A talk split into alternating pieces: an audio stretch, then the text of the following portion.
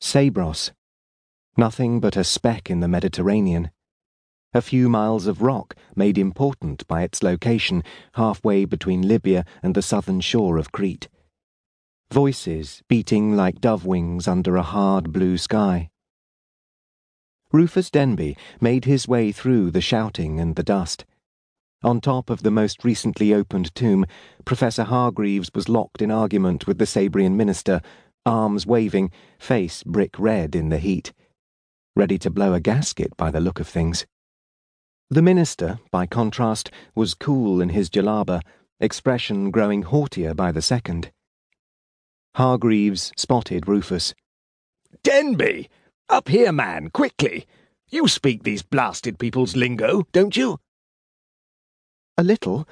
It's an interesting hybrid of Cretan Greek and Arabic, actually, confined to this island and. Never mind that. Tell this. this gentleman that all our rights to excavate here were cleared in advance by his own government. They can't bloody well change their minds the moment we find something worth digging for in this god-forsaken desert.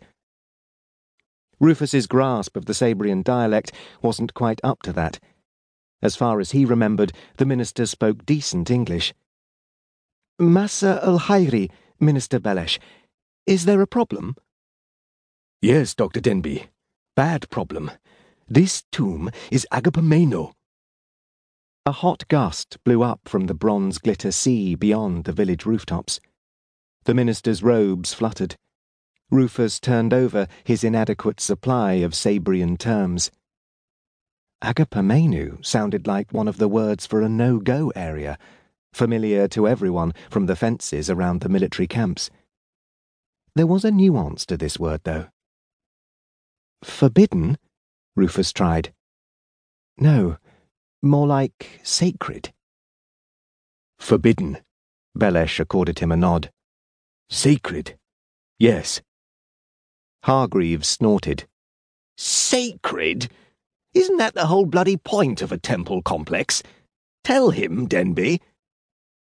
Rufus was Hargreaves' professional equal in joint charge of the dig. He should have been annoyed that the old fool was using him as a translator and diplomat but Rufus cared about very little these days.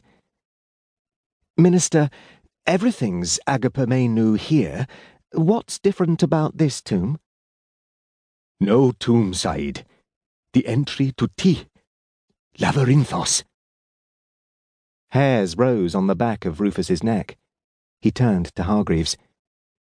He says, I heard him, for God's sake. Labyrinthos. The labyrinth.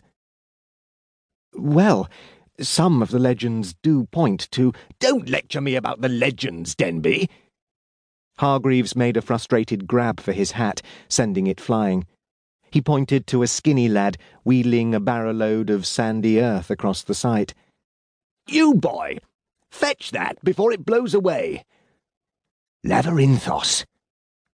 Imagine if that fool Arthur Evans was wrong, and this is the real site of Knossos. Rufus repressed a groan. Hargreaves's theories about the island of Sabros swung like a compass needle five times a day, from scorn to grandiose delusion, ancient Cretan castles in the air. I'm fairly sure that Evans has safely located Knossos at Knossos also, that the labyrinth is no more than an attractive myth. Is it? Even Evans managed to bungle his way to a maze like structure in the lower levels of the streets. Which is probably just what they are. Maze like streets, I mean. And how do you propose to dismiss the coins? Rufus didn't propose to dismiss anything. He didn't have the energy. Belesh's robes were very white and pure a peaceful blaze like that of the whitewashed village domes against the sky. His muscular nephew, clearing rubble from the tomb wall along with the other Sabrian lads, had a warm, bold stare, its message for Rufus unhidden, if he'd chosen to receive it.